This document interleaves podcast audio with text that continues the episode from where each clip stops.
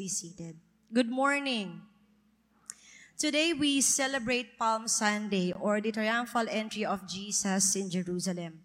Maaaring on your way here, marami na po kayong nakikita mga palm branches sa kalsada o di kaya'y mga palm branches na nakasabit sa bahay ng inyong mga kapitbahay. Maging sa mga churches din among the UCCP, bahagi po ito ng ating pagsamba to reenact the time when Jesus entered Jerusalem as people, including children, waving palm branches to welcome Him, shouting, "Hosanna, Hosanna in the highest." Ano bang ibig sabihin ng Hosanna? Lagi nating naririnig ito, ano? Ang ibig sabihin po ng salitang Hosanna, it is a supplication for God's salvation. Or sa salitang Hebrew, it means pray, save us. Iligtas mo kami, Panginoon. At meron din naman nagsasabi na ito ay mula sa dalawang Hebreyong salita. The first is yasha. It means to save or to deliver. And the second word is ana. It means please, or I beseech, nakikiusap ako. So, yashahana, or Hosanna, pray, or please, deliver us, or iligtas mo kami. Before going through our text this morning, perhaps we wonder what is the significance of palm branches in today's celebration, aside from the fact that today is Palm Sunday, and this was mentioned in the scripture, sa ilang mga gospel, ano po. As you can see, napakaganda ng ating aisle, of course, ang ating altar. Ramdam na ramdam talaga natin yung mga panahon na yon na kung saan ay pumasok ang ating Diyos sa Jerusalem. Maiksing kasaysayan mga kapatid, ang palm trees ay napakahalagang puno or halaman no, sa ancient Jewish people. Hindi lang ito ginagamit sa pagtatayo ng mga bahay, pinagkukunan ng kakainin, or pampaganda. Pero ang palm trees are part of the landscape of the first city that the children of Israel captured in entering the Promised Land. And it was Jericho. Hindi lang siya sinabing palm lang na wala lang dahilan. Pero ang Jericho ay tinatawag na the city of palm trees. The palm tree became then a symbol for the land promised to the children of Israel by God, a symbol of such things as God's blessing on the land, yung provision niya sa bansang Israel, at yung honor and beauty of the land. Kumbaga sa Pilipinas, bukod sa meron tayong palmera, ang pinakasikat sa ating halaman o puno ay ang coconut, di ba? Sabi nga, ang coconut tree ay maraming na ipoprovide sa atin. Hindi lang shelter and beauty, pero nagbibigay din ng mga benefits no, sa ating kalusugan. Ngayon po, ang mga branch of palm tree was also used as an important symbol of the celebration of victory of God's saving grace towards Israel. So once you wave the palm branches, it means that you express that victory. You remember what God has done sa panahon ng mga Israel na sila ay pinalaya sa captivity from the Pharaoh. Yung bondage nila sa Egypt. And while they were on their way to the Promised Land, papunta doon sa Jericho, ang Panginoon ang nagbigay ng commandments sa kanila. And that is to celebrate an annual feast, the Feast of the Tabernacles. At anong ginagawa po sa Feast of Tabernacles? The people were to celebrate for a 7-day period by living in little booths or tabernacles that they were made out of palm branches. Yung mga booths nila, yung mga small tabernacles nila, gawa ito sa mga palm branches. At ang sabi ng Diyos sa kanila, you have to do this, that generations may know that I made the children of Israel dwell in booths when I brought them out of the land of Egypt. So, whatever you see in our sanctuary this morning is symbolic. Dahil ito ay nagpapahayag ng pagtatagumpay ng ating Panginoon at ganoon din pagtatagumpay ng bayan ng Diyos sa paglaya nila from oppression. So today, in essence, it reminds us of God's redeeming love to His people and Jesus' great victory for us on that day long, long, long time ago. Whether we have palm branches, ginagawa man ito o hindi, winawagayway man natin o hindi, for me, it doesn't matter. Dahil sa panahon ng ating Panginoong Jesus, everyone was waving palm branches in the air, laying cloaks on the road, and hailing Him as King. Kaya lang, many at the time didn't realize what they were celebrating because they believed that they were celebrating the coming of a mighty king who would gain great victory for them by delivering them from their oppressors. Tinaas nila si Jesus bilang hari base sa kanilang mga expectations. Nung binabasa ko yung Gospel ng Luke, napaka-celebrative ng kanyang approach ng theme. Parang ang saya-saya ng mga tao, pero meron palang mas malalim na context, no? Habang ito ay isinasalaysay ni Lucas. Bagamat matagal nang sinasabi sa propesya na darating ang Mesiyas, but the people did not recognize the signs. Batid po natin sa history, mga kapatid, that there are various prophecies concerning a Savior. Ipapadala ang Messiah, the promised one who would come to deliver the Jews. Kaya matagal silang nag-antay. Ang iba ngay nangamatay na at hindi na inabutan. Nag-aantay sila ng nag-aantay. Throughout the centuries, the hope of a Messiah was their strength in times of suffering, defeat, and exile. Dahil palagi na lang silang nasa under ng isang malupit na pamunuan. Dito sila kumukuha ng pag-asa na ang earthly powers that be ay magkakaroon ng kawakasan at mapapalitan ng bago. Parang ganyan din ang ating inaasahan ngayon sa ating nalalapit na pagpili ng ating mga bagong leaders. We yearn for change. Iba naman, sana ang susunod na mahahalal sa position of presidency up to the lowest position in the land ay talagang mayroong pagnanais na magkaroon ng transformation, ng pagbabago, na makalaya ang mga tao sa kanilang kinasasadlakang kahirapan. Di ba? Now, in the days before Jesus, the people were under the brutal rule of the Roman Empire. And this caused them to desire even more for their Messiah. Parang, Panginoon, hirap na kami. Sana naman dumating na sa aming kalagitnaan ang magliligtas sa amin, ang magahango sa amin sa problemang ito. So in the days following Jesus' birth, they had no idea that in the city of Nazareth, the promised Messiah had already arrived. Kasi ang iniisip nila, ang Messiah, napakaganda ng pagkapanganak, napaka-splendor, shining, shimmering, splendid, sabi nga nila. Pero kung babalikan natin ang Christmas story, the birth of Jesus, He was born in a manger. Napaka-lowly, napaka-humble. And as we read the story of Jesus, we see how He began His public ministry, and it was characterized by teaching like no one had ever seen or heard. He blessed the children, gave forgiveness to those caught in sin. He even immersed Himself to those whose society turned their backs upon, yung mga makasalanan. Laging iyan ang kasakasama ng ating Diyos. His ministry was confirmed by the working of signs and miracles. Yung mga bulag ay nakakita. Yung mga lumpo ay nakalakad. Yung mga may ketong at mga sakit sa kanilang pangangatawan na wala na talagang pag-asang gumaling ay gumaling. And the good news was preached to the poor. And many people believed and followed Him. Again, maraming naniniwala kay Jesus, pero marami ring sumusunod because of the perks and the advantages. Kaibang bagay yon. Sumusunod sa Panginoon kasi marami silang nabe-benefit. They were being fed, napapagaling sila, pero meron pa rin pagdududa kung siya ba talaga ang tagapagligtas. And so the disciples are joyous and the crowd is energized. Sumisigaw sila, Hosanna, Hosanna in the highest. These are the crowds longing for freedom. And the residents of Jerusalem and the Jews from all over the Mediterranean area who arrived for the Passover yearned for freedom. Gusto nilang makalaya na because they despised the presence of Roman government in their city, the city of David. They hate the Roman emperor's presence, yung kanilang power and domination. And so they like that Jesus stands up to their own corrupt political leaders and religious figures. Sabi nila, ito na talaga. Siya na talaga yon, walang duda. Kaya, let's express our support to Him dahil ibibigay ni Jesus sa atin lahat ng ine-expect natin magmula pa sa matagal na pag-aantay ng ating mga ninuno. Siya ang tutupad sa ating mga inaasahan.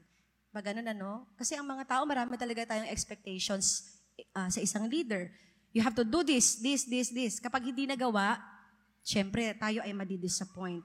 Sa kasaysayan, maging ang Philippines, tayo din ay na-colonize for such a long time. And I believe that marami ding mga Pilipino noon ang nakipaglaban para sa ating kalayaan na hinahangad. At ganito rin marahil ang nararamdaman ng bansang Israel for such a long time that they were being oppressed in the land of Egypt. Pero dumating yung pagkakataon na ginamit din ng Panginoon ang ibang mga tao to facilitate that redemption para makalaya ang mga taong ito. Now, ito po ang problema, mga kapatid. The people has their own idea of what a deliverer should be. What the crowd saw in Jesus was the son of Joseph and Mary and not as the Son of God. They saw Jesus as a revolutionary, not as a redeemer. They wanted another Maccabee and not a Messiah. Ano ba yung Maccabee?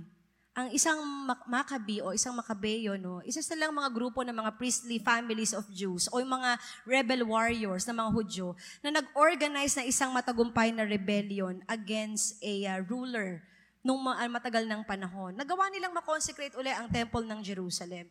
And probably this time ang naiisip nila, eto na naman tayo, may bago tayong Maccabee. Siya ang mag-facilitate o mag-organize at mag-lead ng isang revolution para makamit natin ang ating hinahangad na kalayaan. Ito ang paglaya na nasa kanilang isipan. Even the Pharisees has this idea in mind. All they know is that the followers of Jesus might upset the Romans, and of course, malaki itong threat sa kanilang position, power and authority. Parang hala, sumisigaw na ng Hosana ang mga tao. Ibig sabihin nito, nakuha na niya ang support ng masa. At lahat sila ay nag-aakalang nagsisimula na o magsisimula na ang revolution upon seeing people expressing their support. Again, there were two kinds of people present at that time. Maganda mag-reflect din tayo sa mga sarili natin. Una, ang mga nakakaunawa sa tunay na misyon ni Jesus. At ikalawa, yung mga tinatawag nating spectators. Ano ba yung mga spectators? Nakamasid, sumasabay sa bandwagon, kung saan yung flow, saan maraming tao, kung saan yung mga, sige, dahil marami dito, kahit hindi naman tama, sunod tayo. Kasi lahat sila nandito. So in what is an otherwise jubilant scene of singing and shouting and celebration, we need to realize that the road to Jerusalem was not really the highway of hosannas. Sumisigaw man ang mga tao sa pagsalubong kay Jesus, waving the palm branches, but they were ushering him into his crucifixion. The road to Jerusalem was the road to Calvary. Pero walang kamalay-malay ang mga tao na yung moment na yun na dumadaan ng ating Panginoon. It's not actually praising him and recognizing him as king, but they were actually welcoming him coming to his death. True enough, the people who shouted Hosanna in the highest are the same people who will mock him and will exchange him for Barabbas. So you see the irony of Palm Sunday. It seems like a celebration, but it's actually a prelude to what Christ has to bear for us. Walang alam ang mga tao, even the disciples are in denial na mamamatay ang Panginoong Jesus at makikita nila itong lahat right before their eyes. Kung gaano naging kadali para sa kanila na salubungin siya, bigyan ng pagpupugay, ay siyang bilis rin naman ng kanilang pagtalikod at pag-uusig nang malamang hindi pala ang ine-expect nila ang ifo-fulfill ng Panginoong Jesus. Sa totoo lang, mga kapatid, madaling sumunod at mahalin ng Panginoon base sa mga bagay na inaasahan mong gagawin niya para sa'yo. Subalit kapag nasa katotohanan ka na ng hirap, pagkakasakit, pag-uusig, bigla tayong kakabig. Babalik tayo dun sa agos ng mundo na kung saan ito yung tinatahak ng karamihan. At sinasabi natin, wala namang Panginoon, I don't believe in God. Kasi hindi niya naman binibigay ang desires ng buhay ko at ng puso ko. Because if He is a loving God, bakit ako nagsasuffer? Because what we want for a king is someone who will give everything we wish for. Pero pag yung ating mga expectations ay hindi natin nakamit, nagbabago na rin ang ating puso. Meron tayong idea na dahil Diyos ka naman at hari ka, show your power to me. Maniniwala lang ako sa existence mo bilang Panginoon at sasambahin lang kita kung you will act according to my terms. Totoo po yan. At lahat tayo ay guilty sa bagay na yan. Ngayon po, habang ang mga symbols of kingship were present at that time, people seem to overlook one special detail, and this is the first part of our gospel reading. Isang detalye na maaaring hindi din maunawaan ng mga disipulo na sa dami ng sasakyan ni Jesus, entering Jerusalem, he chose to ride on a colt o yung young donkey. Ang colt daw po ay isang young male donkey na less than 4 years of age. So ang cute-cute siguro ng donkey na ito. No? Maliit lang siya. At ito ang sinakyan ng ating Panginoon. Hindi pa siya nasasakyan talaga. As Jesus had approached Jerusalem, he had asked two of his disciples to go to a nearby village where they would find a colt donkey. At ang instruction sa kanila, ano po? Iantay nyo yung donkey. At pag nagsabi yung may-ari, bakit nyo yan kinakalagan? Sabihin nyo lang, the Lord needs it. Kailangan ng master. At nung tinanong nga ng master, ba't nyo ano yan, kinakalagan yan? Sabi ng owner, kailangan po ng Panginoon, ang sabi ng mga disipulo. And the owner allowed them to take it. Hindi po natin alam ang level of understanding ng owner or kung meron na ba siyang first-hand experience, no, sa ating Panginoon, o naririnig na niya ang pangalan ng Panginoong Jesus dahil nga sumikat ang ating Panginoon because of his miracles. But when the disciples told him, the Lord needs it, walang pagdadalawang isip ay kinalagan niya ang bisiro at ibinigay sa mga alagad. Jesus riding on a young donkey embodies the peace and tranquility that the shalom God brings to His people. And this is not an image of a war-waging king. That donkey symbolizes peace. Doon pa lang ay binabasag na ni Jesus ang expectation ng mga tao na hindi siya ang hari na kanilang ine-expect. Nais niyang ipakita sa mga Pariseo at maging sa mga Romans na ang kanyang paghahari ay hindi tulad ng kanilang ginagawa o yung klase ng power na ibinibigay ng sanlibutan sapagkat alinmang uri ng posisyon, ng pera o ng kayamanan ay mayroong hangganan. And that his kingdom is not of this world, but a kingdom that has no end. Sinabi niya ito kay Pilate. So while the Romans and church leaders yearn for public praise, gustong-gusto nilang pumaparada at talagang kumakaway-kaway sa mga tao, showing off their power and their position, no, sa lipunan, ang ating Panginoon, pumasok talaga siya sa manger, tapos ngayon naman sa donkey, very lowly, napaka humble talaga. We don't know what the owner's name was, but we know that one phrase is sufficient. The Lord needs it. Kailangan ng Panginoon. And at that moment, the unknown man who owned a donkey was invited to be a part of God's story. Kahit nga yung bisiro, di ba, yung asno, ginamit pa ng Panginoon. So, ibig sabihin nun, mga kapatid, maliit man o malaking bagay na ginagawa mo at ibinibigay mo para sa Panginoon, God is using it to establish His kingdom on earth. Paglilingkod mo sa family, paglilingkod mo sa community. Pag kailangan ng Panginoon, walang pag-aatubili. Iaalay, ibibigay. And in the same way, we may think that our contributions in church, in our workplaces, sa bahay na lang, feeling natin hindi siya napapansin kasi walang nakaka-recognize sa ating mga ginagawa. But if our perspective and our mindset na binibigay natin to sa Panginoon at siya naman talaga ang dapat makakita at makarecognize sa atin, yun na yung magiging mahalaga para sa atin. Purihin man ng iba o hindi ang ating mga ginagawa, it doesn't matter. Kasi sa Kanya naman talaga lahat. At ang focus ay hindi sa atin kung hindi sa ating Panginoon.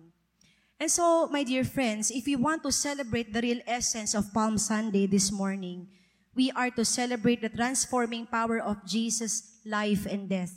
We acknowledge Him as Lord and Savior, and we proclaim His death and resurrection. Hindi lang tayo magpupuri sa Panginoon sa mga joyful moments ng ating buhay, sa mga araw na punong-puno tayo ng napakaraming blessing, mga ipagpapasalamat sa umaapaw na biyaya, or if we expect that God will do something for us, subalit ang pagpupuri sa Diyos at ang pagsigaw ng Hosanna in the highest ay may kaakibat na pasakit, sakripisyo, pag-uusig, and even betrayal and And sometimes, we will also face death. Pero ang tanong, aatras ka ba? Iiwan mo rin ba siya? Ipagpapalit mo rin ba siya? If Jesus will not fulfill your expectations, will you still love Him? Kung lahat ng prayers mo sa Panginoon ay hindi mo nakakamit sa paraang inaasahan mo, would you still trust Him? Kung lahat ng mahalaga sa iyo ay nawala, will you still shout, Hosanna in the highest? Would you still believe that He loves you unconditionally? Pag nagkaroon ka ng sakit, will you still rely on Him and His power? Or will you say, crucify Him? Kasi hindi naman yan totoong Diyos because He's not the kind of King I expect. Tandaan po natin mga kapatid na ang pagmamahal ng Panginoon ay hindi natin maaaring ikulong sa apat na sulok ng ating limitadong kaisipan. Mahirap unawain yung love ng Diyos. Maybe it's not the way we expect, pero ito yung pagmamahal na sobrang unconditional na hindi mo siya kayang maipaliwanag. Mga kapatid, sa tuwing sasabihin natin yung salitang Hosanna or any word that expresses our allegiance to Christ in prayer or in worship, kasabay din yan ang pagpapasakop at pagkilala na kailangan natin ang Diyos sa ating buhay upang ituwid tayo sa ating mga kasalanan. Outward expression is not enough if our actions or yung sinasabi ng bibig natin, pinapakita natin sa ating kapwa, ay taliwas doon sa uri ng pagpupuri na ating sinasabi. It is not enough to shout and tell the world that He is King or sabihin mong, Kristiyano ako, follower ako ng Panginoon, I'm a Christian, very proud tayong sinasabi yan. We even post it on social media. Pero kung hindi tayo handang magbata ng hirap at sakripisyo and all we expect is a problem-free life, meron talaga tayong kailangang ayusin sa ating mga sarili. Sapagkat kasabay ng pagsigaw ng Hosanna, tanggapin natin at yakapin ang tunay na essence ng ating pananampalataya and we carry our cross every day. And so my brothers and sisters in Christ, as I end this meditation, on the heels of Palm Sunday, as we begin this Holy Week, may we constantly be reminded of its significance and value as we do our Christian walk faithfully. That very important day in history when Jesus began His journey towards the cross because of His unconditional love for us. In the name of the Father, and of the Son, and of the Holy Spirit.